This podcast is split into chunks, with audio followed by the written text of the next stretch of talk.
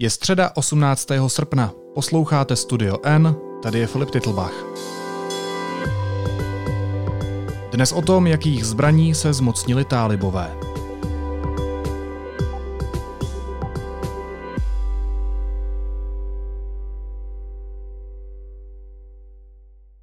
Výzbroj afgánských jednotek byla z velké části určená k protipovstaleckému boji. Po pádu Kábulu padlo velké množství zbraní do rukou Talibánu. Čeho se bojovníci s plnovou sem zmocnili a co s tím svedou? Hosty Studia N jsou Jan Vernicer a Petr Koupský. Vítejte, ahoj. Díky za pozvání. Ahoj.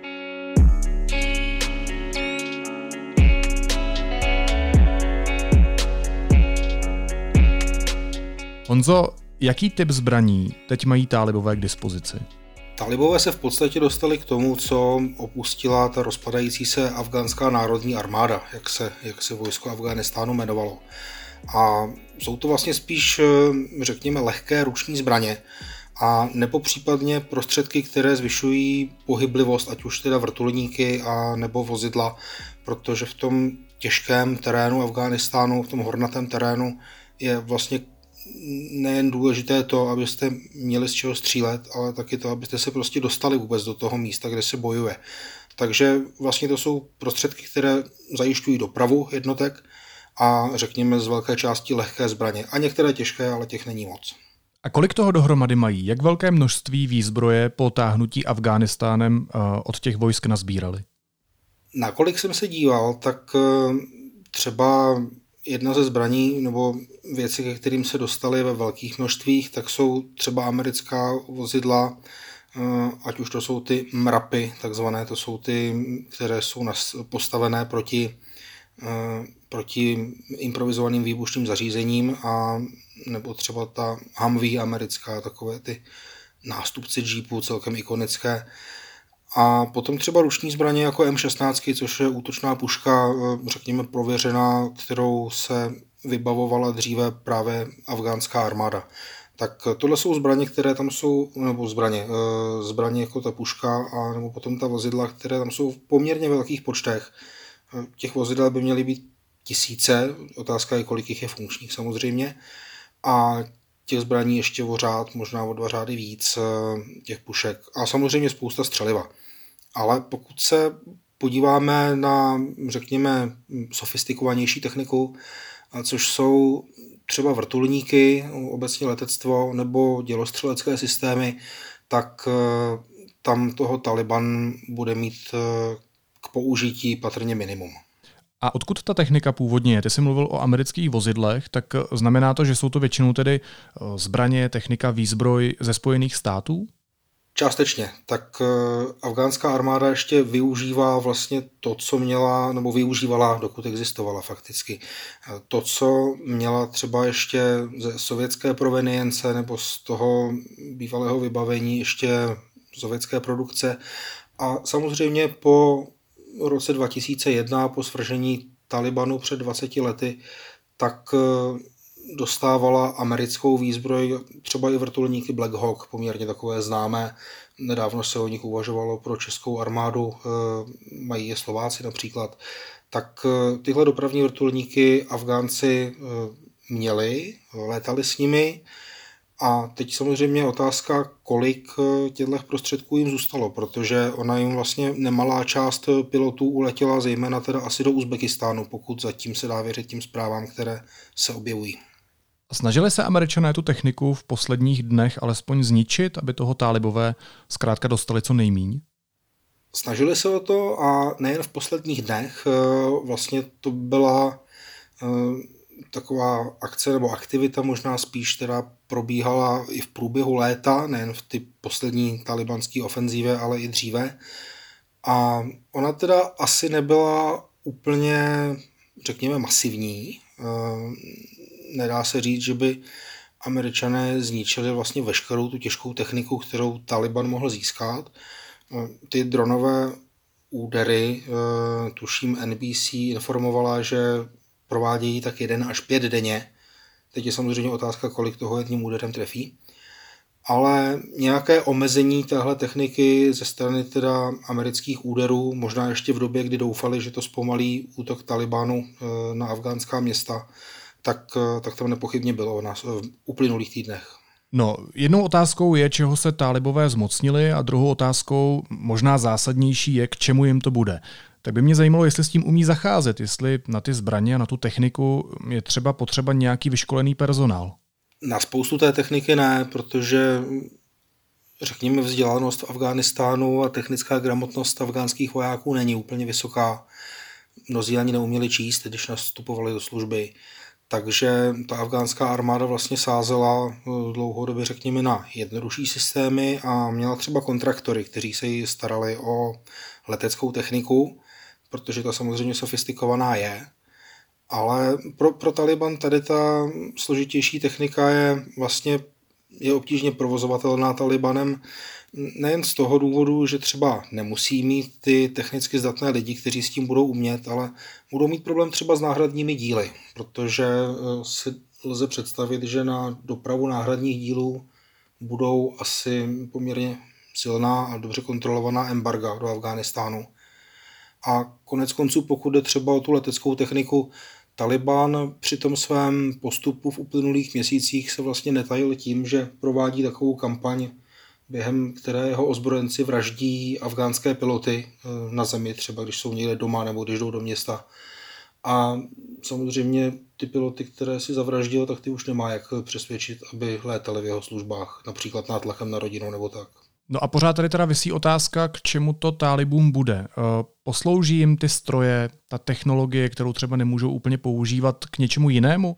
Já to čtu tak, že ta technologie nebo ty kusy techniky eh, a vozidla, letectvo nebo stroje, kterých se zmocnili, tak jim poměrně dobře nejspíš poslouží v tom, aby nějakým způsobem udržovali svoji moc nad velkou částí Afghánistánu. Záměrně teďka ještě neříkám Afghánistánem, protože jak se ukazuje, tak pančírské údolí, které na sever od Kábulu, tak a je to taková tradičně nedobytná oblast, tak ta třeba talibům pořád zdoruje, jo. ale ona je poměrně malá. A na většině Afghánistánu v tuhle chvíli jsou talibové, ovládají ji a proti, proti civilistům a proti třeba nějakým lokálním ohniskům odporu ta technika, kterou mají a kterou teďka získali, tak jim užitečná bude. Na druhou stranu to nevypadá, že by nějakým způsobem dramaticky vzrostla jejich bojeschopnost natolik, že by třeba mohli mít ambici útočit někam za své hranice. Eh, oni vlastně ani moc nemají kam, protože okolo jsou státy, které jsou buď příliš silné, nebo mají silné spojence, nebo jsou relativně zpřátelené. Takže, takže tady to není úplně pravděpodobný scénář. A nemohli by to používat taky jako ukázku moci? Nemohli by se tyhle zbraně stát propagandou? Eh, nemohly by pomoct k nějakému šíření strachu a ovládání těch lidí Afghánistánu? Určitě mohli a už se to děje. Už jsem viděl eh, na Twitteru je spousta videí, jak třeba hm, talibanští bojovníci tam poskakují, pobíhají kolem teda vrtulníků, kterých se zmocnili, třeba například.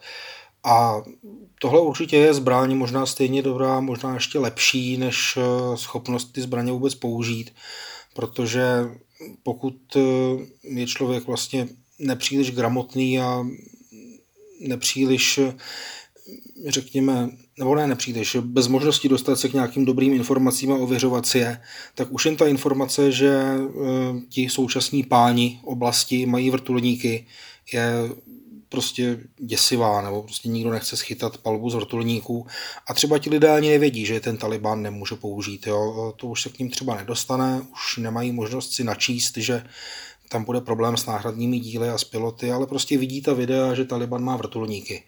A tam vlastně Taliban tímhle způsobem pracuje se strachem a nějakým způsobem se mu vlastně dařilo zřejmě teda i během toho bleskového postupu, kdy dobil ta velká města, tak se mu asi dařilo využívat i tuhle zbraň, která možná byla ještě účinnější teda než schopnost z toho opravdu střílet. Petra Procházková mi tady v minulé epizodě o Afghánistánu říkala, že to státní nebo to afgánské vojsko se příliš nebránilo. Nebránilo se proto, že nemělo proč. Ti lidé nechtěli položit svůj život za vlast, ve které nemůžou věřit státu, představitelům, kteří zkrátka sami uprchli. Eh, zajímalo by mě, jak to právě bylo s těmi zbraněmi a s tou technikou. Přenechali tu techniku afgánští vojáci bez boje, anebo se je snažili bránit, případně někam ukrýt, aby se zkrátka nedostala do rukou radikálů? Tohle asi nedokážeme úplně zatím vyčíslit, jak to bylo kde. Ono to asi bylo na různých místech různě, pokud jde třeba o afgánské speciální síly, které vlastně nesli velkou tíhu bojů. Říká se, že většinu bojů, což, což je mimořádné, nesli afgánští speciálové, tak u těch předpokládám, že když zjistili tedy, že třeba prohrávají nebo se budou muset stáhnout nebo se dostanou do zajetí, tak se minimálně pokusili tu techniku zničit. Pokud jde o ty řadové vojáky afgánské, o běžné jednotky, tak tam ta motivace asi byla o něco nižší. No. No, pokud předpokládáte, že válka je ztracená a za chvíli bude po všem, tak už asi nemáte moc motivaci cokoliv podnikat. Hmm. A co teď bude s afgánskými vojáky, kterým se nepodařilo uprchnout? Čeká je od talibů msta? Určitě byly mm, nějaké případy toho, že se třeba vzdali ty speciální jednotky afgánské a talibové je popravili, postříleli. Což eh, samozřejmě z pohledu evropského válčení, tak eh, střílet zajatce je zločin, nebo z pohledu konvencí ženevských. Na druhou stranu to v Afghánistánu neplatí a tam vlastně je na stole takový ten přísně účelový pohled na to, že pokud teda někdo je vycvičen eh, jako na úrovni speciálních jednotek, takže kdykoliv by třeba moc Talibanu zakolísala, tak se proti ním může postavit a bude to strašně dobře umět. Takže proto talibové vlastně eh, barbarsky tyhle vojáky popravují, zabíjejí. Pokud jde o vojáky běžných jednotek, tak ty poměrně často propouštějí, nebo oni se, mnozí z nich vlastně ani nedostali do boje e, s taliby, protože prostě tu uniformu svlékli, když to vypadalo, že na ten boj může dojít. Já se tě, Honzo, možná zeptám ještě trochu jinak, abych pochopil, jak účinné může být to, co tam ti vojáci radikálům zanechali. Pokud by spojenecké síly opět vtrhly do Afghánistánu, což je teď asi dost nepravděpodobné, eh, vzhledem k tomu, že jsou před Tálibem všichni na ústupu, tak měli by proti té síle, kterou radikálové disponují, kterou nabili, nějakou šanci?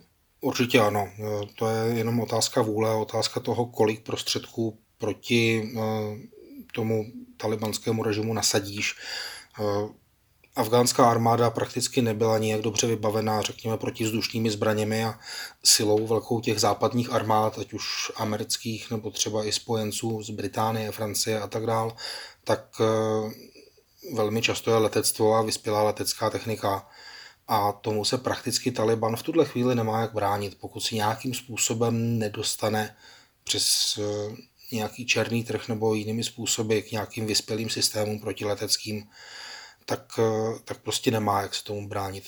Jiná věc samozřejmě je, že dá se útočit ze vzduchu, dá se třeba likvidovat eh, takhle nějaké, nějaké místo soustředění jednotek, ale ta taktika, kterou Taliban vlastně patrně bude provozovat, eh, tak bude vlastně hodně podobná jako všechny takovéhle armády na poměrně nízké úrovni. Bude to asymetrické, budou rozptýlení, budou schovaní mezi civilní populaci a budou u toho ztráty. Takže je to otázka spíš vůle, než toho, že by, myslím vůle toho případného útočníka proti talibům, než toho, že by byli vyzbrojení tak, že by se dokázali ubránit všemu, to určitě ne.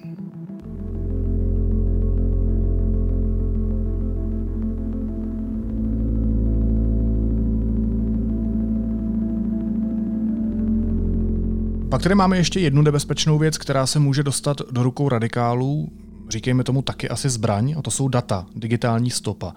Ehm, podařilo se Petře Afghánistánu smazat databáze a údaje o svých vlastních občanech? Hmm, ono to není úplně jasné, co se jim v tomhle směru podařilo a co ne. Vypadá to v tuhle chvíli, protože informace z Afganistánu jsou nepřehledné, že nikoli, že eh, jednak tady jsou vládní databáze, eh, které téměř určitě zůstaly zachovány a nová moc je převzala tak, jak leží a běží. A potom tady jsou, což je ještě zrádnější, eh, databáze, které pořizovaly americké ozbrojené síly, biometrické databáze. A prokazatelně mají talibové v rukou eh, identifikační přístroje, skenovací eh, aparaturu, kterou se tyhle databáze pořizovaly a je otázka, jestli mají taky přístup k těm datům. To v tuhle chvíli prostě nevíme, ale podle informací, které říkají třeba příslušníci amerických ozbrojených sil pro některé zpravodajské servery, to vypadá, že by je mít mohli, že to riziko je poměrně velké. Ty jsi zmínil biometrická data. K čemu běžně za normálních okolností slouží biometrická data? Co to vůbec je?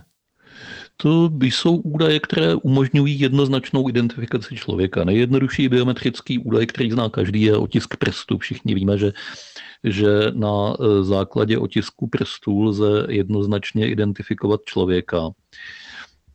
Dneska jsou k dispozici onačejší biometrické údaje, které jsou ještě přesnější, snáze se pořizují a snáze vyhodnocují. To jsou například e, skeny duhovky. Oční duhovka je taky e, individuální pro každého člověka, takže e, tohle jsou právě data, která američani v Afganistánu zhromažďovali. A proč tam tyhle konkrétní moderní technologie američané používali a tahle data zhromažďovali?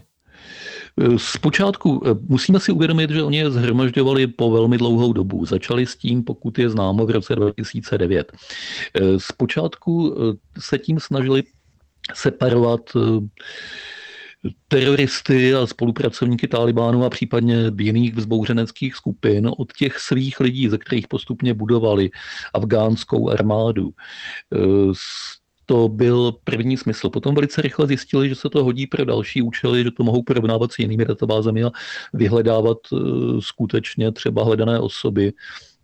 A tím pádem ten program identifikace rozšířili a zahrnoval stále více lidí. V určitém okamžiku ho předali aspoň formálně afgánské vládě, ale nadále to technicky provozovali američané. A afgánská vláda se potom pokusila stejnou technologii použít vlastně pro zavedení systému občanských průkazů, který předtím v Afganistánu nikdy nebyl. A to zejména v souvislosti s registracemi voličů a s volbami, protože vždycky tam byl eh, velký problém s volebními podvody a s tím, že se nepozná, kdo už u těch voleb byl a kdo ne. Dávali se tam dokonce nějaká nesmitelná razítka na ruku, kdy si eh, řešit to tou technikou vypadalo rozumněji, ale jako vedlejší produkt eh, vznikla taky obrovská databáze eh, obyvatel Afganistánu a teď nikdo neví, k čemu všemu bude využita. Takže jinými slovy říkáš, že si američané naběhli na vlastní vidle tím, že zřejmě nepočítali s možností, že to někdo může zneužít? No, ono to opravdu vypadá, že nepočítali s tím, že budou odcházet a pokud ano, tak ne v takovéhle rychlosti, kdy nebudou mít eh, čas eh, po sobě, tak říkajíc, uklidit. Hmm. A jakým způsobem, jak si to představit, jak může Taliban tahle data konkrétně využít nebo respektive zneužít? Tak především se z těch dat dá vyčíst eh, celkem úplný seznam lidí, kteří eh, byli loajální vůči té okupační moci a kteří eh, pracovali aktivně, nejenom, že, se, že to pasivně přijímali, ale aktivně pracovali pro Američany a další západní země. Taliban určitě má o těchto lidech částečný přehled i z jiných zdrojů, ale tohle mu umožní si ten obrázek doplnit. A co s tím pak budou dělat, to vlastně nikdo neví, protože nikdo v tuhle chvíli chvíli neví, jak se ta nová politická moc bude chovat, jak bude moc smířlivá nebo naopak krutá eh, k těm, kdo z jejího hlediska se v tom minulém režimu chovali špatně. Ale jisté je, že kdyby se chtěli vůči těmhle lidem nějak mstít, tak eh, mají v ruce velmi přesné seznamy. Um, dá se už teď přesto předpokládat, jaké skupiny obyvatel to může nejvíc ohrozit? Kdo se může stát cílem represí? Tak eh, velmi pravděpodobně především eh, příslušníci eh, afgánské armády a afgánské policie, protože to byli první, kteří byli takhle identifikováni. Tak, jak to říkal Honza Věrnicer, je velmi pravděpodobné, že vůči většině z nich, eh, těm řadovým, se nebudou žádná opatření nepříjemná zavádět a že naopak třeba je bude chtít Taliban využít pro svoje vlastní potřeby, ale je tady k dispozici seznam kdo s těmi Američany pracoval. No a všechno ostatní je otázka, protože my vůbec nevíme, kdo všechno v těch databázích je a co se v nich vedlo. Z velké části to podléhá režimu přísného utajení a američani prostě neřeknou, co všechno ta léta zhromažďovali a co z toho teď padlo do ruky Talibánu a co případně ne. E, je tam jediné, co víme s jistotou, je, že to není celé úplně v pořádku, že rozhodně se nepodařilo ta data zlikvidovat tak, aby byla nepřístupná a že talibánci mají v rukou i ty skenovací přístroje, kterými se dá totožnost ověřovat, což je důležité, protože tím si mohou proti té databázi porovnat konkrétní osobu. Ona ta dnešní epizoda, jak vás poslouchám, tak trochu vyznívá tak, že jsme prostě odešli, nic jsme nečekali, zapomněli jsme za sebou uklidit a teď jenom koukáme, co všechno se může stát. Dá se očekávat, že se objeví ještě něco, s čím západní svět nepočítal a co může Taliban využít? Já nevím, jestli to sem patří úplně, ale tak eh, hodně se mluví o tom, že ten režim se bude teďka zkoušet aspoň navenek a mezinárodně tvářit eh, o něco vlídněji, aby, aby měl nějaké mezinárodní uznání a nějakou mezinárodní řekněme, spolupráci nebo nějaké vazby. No a pokud se dostane třeba k těm biometrickým údajům, jak říkal Petr, tak eh, co my víme, jestli je třeba Nevy obchoduje s Čínou nebo s Ruskem za něco a co potom jako tímhle prostřednictvím dokáže, dokáže získat, jestli tam třeba nejsou i nějaké údaje o Američanech, eh, řekněme, citlivé, které nebyly uklizené. Jo, takže já si myslím, že Taliban bude potřebovat eh, k tomu svému přežití jako režim, bude asi potřebovat eh, nějakým způsobem zkoušet navenek kooperovat s některými zeměmi a asi všechny ty hodnoty, které on vlastně teďka má na své straně a můžou to být ty ukořistěné vrtulníky, tak třeba může nějakým způsobem nabízet jako někam ven, jo? anebo to můžou být ty data. Nevíme, co to všechno, co je všechno napadne a o co si třeba jejich noví spolupracovníci řeknou. Hosty studia N byli novináři Honza Vednicer a Petr Koupský. Moc vám oběma děkuji a mějte se hezky. Ahoj. Díky za pozvání. Ahoj. Ahoj. A teď už jsou na řadě zprávy, které by vás dneska neměly minout. Ve východoafgánském Jalalábu začaly tálibánské bezpečnostní síly střílet do demonstrantů, kteří se snažili vyvěšovat státní vlajky Afghánistánu. Nejméně dva lidé zemřeli, přes deset bylo zraněno. Třetí armádní letoun s evakuovanými dnes odstartoval z kábulského letiště. Na palubě jsou afgánští tlumočníci s rodinami a držitelé trvalého pobytu v Česku. První dva letecké speciály dopravili do České republiky 133 lidí. Česko některé afgánské tlumočníky neoslovilo a nechalo v zemi, protože podle informací tajných služeb měli kontakty s Talibánem. V rozhovoru pro deník N to řekl ministr obrany Lubomír Metnar. Do letošního března byla v Česku vystavena koronaviru až polovina dospělé populace, naznačuje to studie Masarykovy univerzity v Brně. Procento zahrnuje i ty, kteří nemoc prodělali asymptomaticky a nenechali se testovat. A prezident Miloš Zeman tvrdí, že Bezpečnostní informační služba odposlouchávala ústavní činitele nebo někoho ve vysokých státních postech. BIS to odmítla komentovat s tím, že postupuje podle zákona.